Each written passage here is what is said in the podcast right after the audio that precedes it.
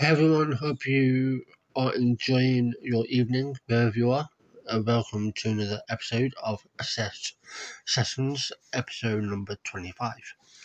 In today's episode is a rather um, a sad one, revolving around a gun, and we will follow up with the last one being the Alabama fire. But without further ado or further delay, let's get right into it. Uh, but just before, um, you know to follow me on, follow us on Instagram at Sesh Sessions Media. Uh, you can check out our website, Sesh Sessions Media dot com, and obviously make sure to subscribe slash follow us on our podcast platform, which are Apple Podcast, Spotify, et cetera. But again, without any delay, let's get right into it. So, a twelve-year-old boy was taken into custody Monday after authorities said he shot another boy at a Northern California school. Oakland Police Chief Lerone Armstrong told reporters that the victim, thirteen, was stable after the shooting Monday afternoon at Madison Park Academy. It wasn't clear if the, if the suspect attended the school in the city's Sobrante Park neighborhood, N B C Bay Area reported. Armstrong said officers quickly and safely took him into custody. Armstrong said a motive was unknown. "It saddens me to think a kid would bring a gun to school," he said. "No parents want to send their kids to school in the day and then be called saying your kid's being shot. It's the worst call you can get." Additional details about the shooting were not immediately available, and the spokesperson did not respond to a, a request for comment. Oakland, a city of less than half a million people east of San Francisco, recorded six killings in recent days, including a triple homicide Friday that involved a retaliatory shooting and a bicyclist who was fatally struck by an out of control vehicle, Armstrong said. "The number of killings in the city this year is nearly on par with the number of homicides last year, which recorded a surge in fatal gun violence. As of Monday, there had been eighty-three homicides in the city, two less than the same time frame last year," Armstrong said. And so, uh, unfortunately, as he said, there are no further details as of yet. And I will, obviously, if I do find or hear any updates, I will obviously uh, keep you updated on that, but I wish him the best of a speedy recovery, and you know, hope that his family are doing okay given the circumstances. So, with that little brief You know, story, let's move over to Alabama. So, Irvington, Alabama, authorities believe a child playing with a cigarette lighter started a mobile home fire in South Alabama that killed the young boy and a sibling. The sheriff's office investigating the fire said Monday, investigators found the butane lighter next to a mattress that caught fire in the children's bedroom. The Mobile County Sheriff's Office said in a news release, it said preliminary autopsy results indicate smoke inhalation and burns killed four-year-old Liam, Liam Barnes and two-year-old Nora Gordon when their home burned last week in Irvington, southwest of Mobile. Sheriff's investigators said the children's mother was next door visiting a neighbour when she saw smoke pouring from her home.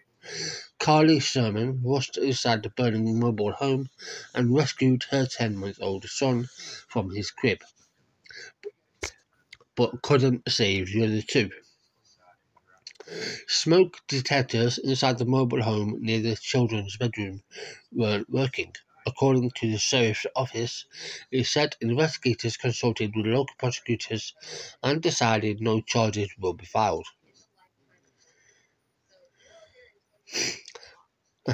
As of yet, no details.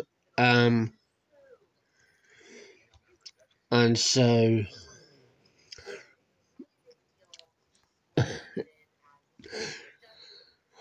it's not. It's a hard one because obviously, you know, obviously the mum is obviously upset and distraught, but should have the, should the kids have been left alone by themselves with the lighter? I don't think so, but we can never judge someone. Like, you know, we can't judge their parenting style, you know, but either way, it's very sad. Corrections officials apparently botched an inmate's execution last month. An anti-death penalty group alleges, citing the length of time that passed before the prisoner received the lethal injection and a private autopsy indicating his arm may have been cut to find a faint vein. Joe Nathan James Junior was put to death July twenty-eighth at an Alabama, at an Alabama prison for the nineteen ninety-four shooting death of his former girlfriend. The execution was carried out more than three hours after the U S Supreme Court denied a request for a stay. Subjecting a prisoner to three hours of pain and suffering is a definition of cruel and unusual punishment. Maya Foa, director of Reprieve, U S Forensic Justice Initiative, a human rights group that opposes the death penalty, said in a statement, "States cannot continue to pretend that the ab- abhorrent practice of lethal injection is in any way humane." The Alabama Department of Forensic Science declined a request to release the state's autopsy of James, citing an ongoing review that happens after every execution.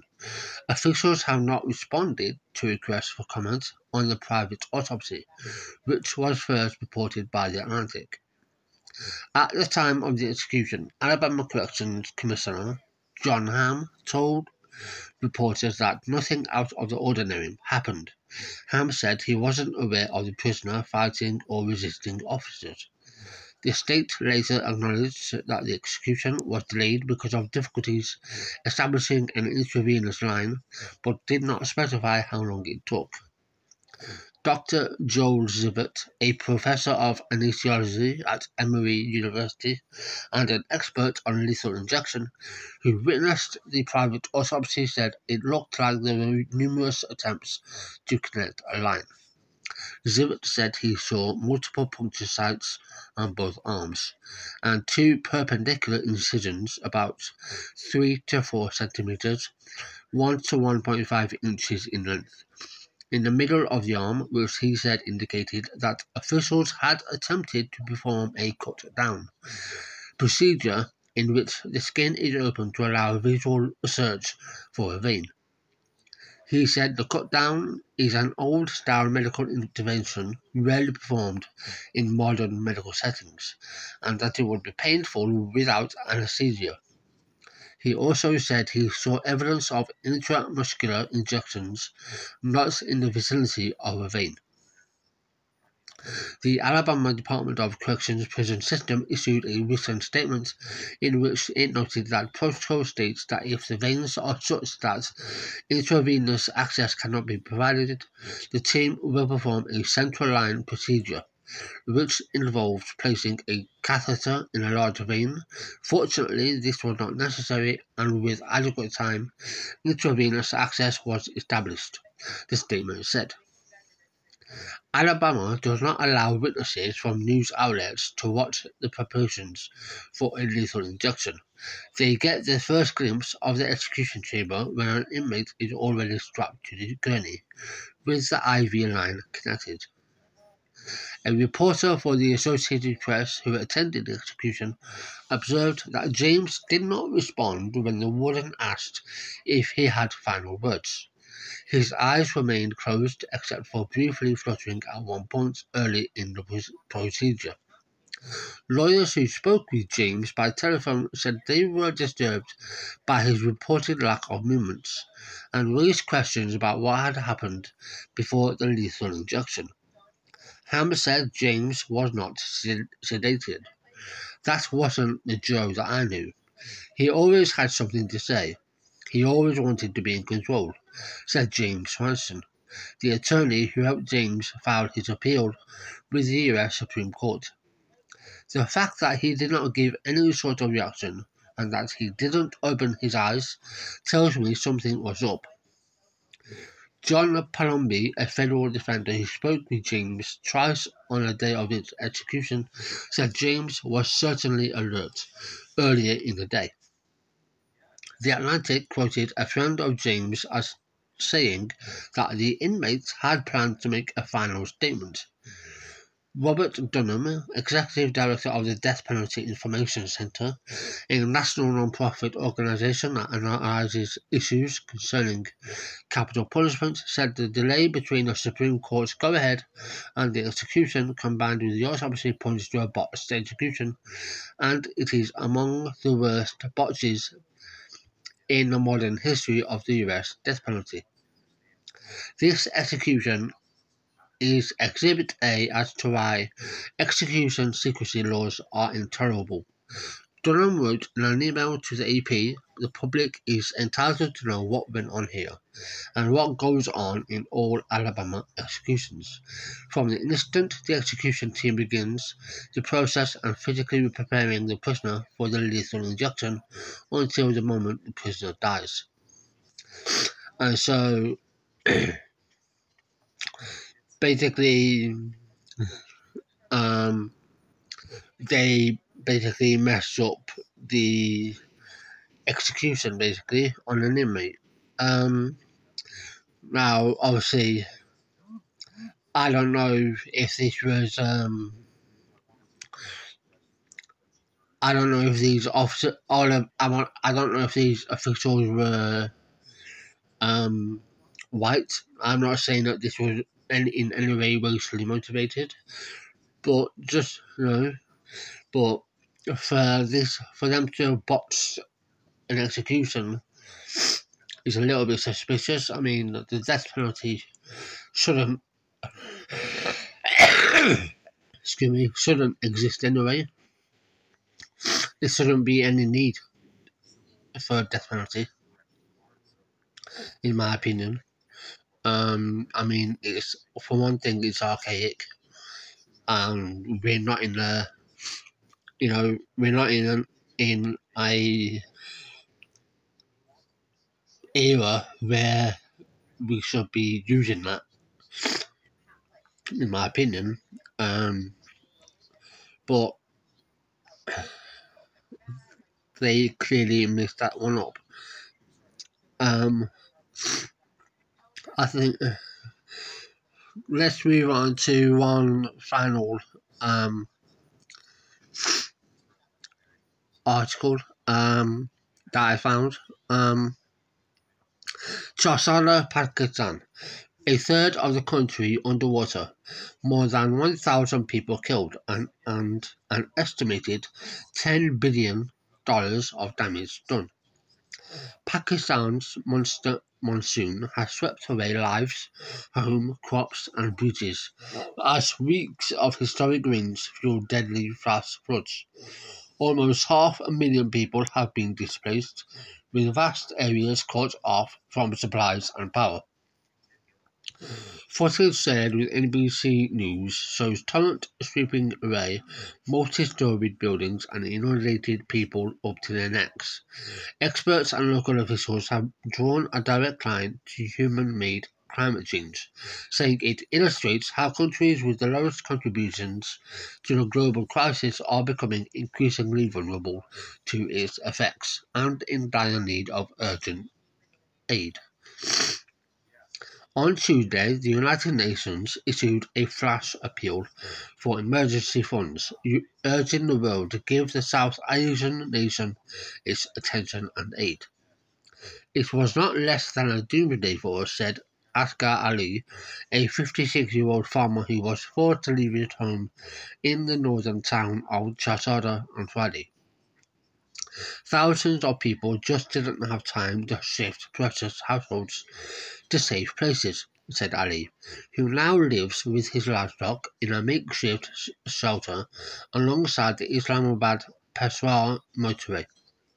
We saved our lives, but the house is filled with floodwater. Life here on the motorway is a curse, he added. Pakistan's government has said that more than thirty-three million people, around fifteen percent of the population, have been affected by the extreme weather. The extreme floods have killed more than one thousand one hundred thirty-six people since June, including three hundred eighty-six children, and damaged a million homes. Pakistan's government said, although rain stopped three days ago and flood waters in some areas were receding, large areas remain submerged and the country's main rivers, the Indus and the Swat, are still swollen. The heavy floods have left a third of the country, an area the size of Wyoming, underwater. According to Climate Minister Sherry Rehman, she has called this the, mon- the monster monsoon of the decade and described the situation as a climate-induced humanitarian disaster of epic proportions. Authorities backed by the military, rescuers and volunteers have been battling the the aftermath, but local officials and aid groups say the scale of the crisis means Pakistan cannot cope on its own. The government declared a state of emergency, and on Tuesday the U N launched an appeal for one hundred sixty million dollars in emergency funds for the country. Pakistan is awash in suffering. U N Secretary General Antonio Guterres said in a video message, "The Pakistani people are facing a monsoon on steroids. The relentless impacts of epical levels of rain and flooding. The country's south, southwest and north have been hit hardest by the floods. The waters have also destroyed roads and bridges, further complicating relief efforts." The Chief Minister of the Southern Pakistan province, Mir Abdul Quddus Bizanjo, told a news conference Monday. "Life has become terrible here," said Riaz Khan, a resident of Kalam Valley in Pakistan's picturesque northern Swat district. "We have been cut off from the rest of Pakistan since August twenty-fifth, as the floods had swept away roads and bridges linking us with downtowns," he added. He said the floods had left the valley's entire population of forty thousand without power supply. Aid groups are also calling for immediate assistance. "We are seeing complete devastation," Karam Gondal, Save of the Children's Pakistan director, said in a statement Monday. "It is clear that this is a massive humanitarian and climate emergency. Children are always the worst affected." The floods are also a financial catastrophe, sweeping away crops, livelihoods and crucial infrastructure. The country has already suffered losses equaling ten billion dollars due to the flooding. Finance Minister Miftah Ismail told reporters Monday around ninety percent of cotton crops have been destroyed in the Sindh province, according to its chief minister. As compared to the twenty ten de- devastating floods, this time casualties are less, but the economic losses are much more. The Chief Minister of Pakistan's Khyber Pakhtunkhwa province, more than one thousand seven hundred people died in severe flooding in Pakistan in twenty ten. Most of the roads and bridges in the hilly areas of Malakand region had been washed away in the floods, causing billion rupees of losses. The International Monetary Fund's Executive Board on Monday agreed to release around one point one billion dollars to Pakistan in the seventh instalment of a bailout program to avoid default. The flooding has prompted warnings from activists that the effects of climate change are being disproportionately felt by countries that have done little to contribute to it. Fahid Saeed, an Islamabad-based analyst for climate analytics, said the group's analysis showed the recent heat wave that saw temperatures soar past one hundred twenty-two degrees Fahrenheit was made thirty times more likely due to climate change. Weather experts say higher temperatures directly lead to heavier rainfall, as warmer air has a greater capacity to hold water, a phenomenon seen around the world in recent weeks. Saeed described Pakistan's flooding as the worst in the country's history in terms of people affected, warning it may worsen as the current monsoon season is still not over. The unprecedented heat waves that hit Pakistan this year has also accelerated the melting of glaciers in mountain ranges near northern Pakistan.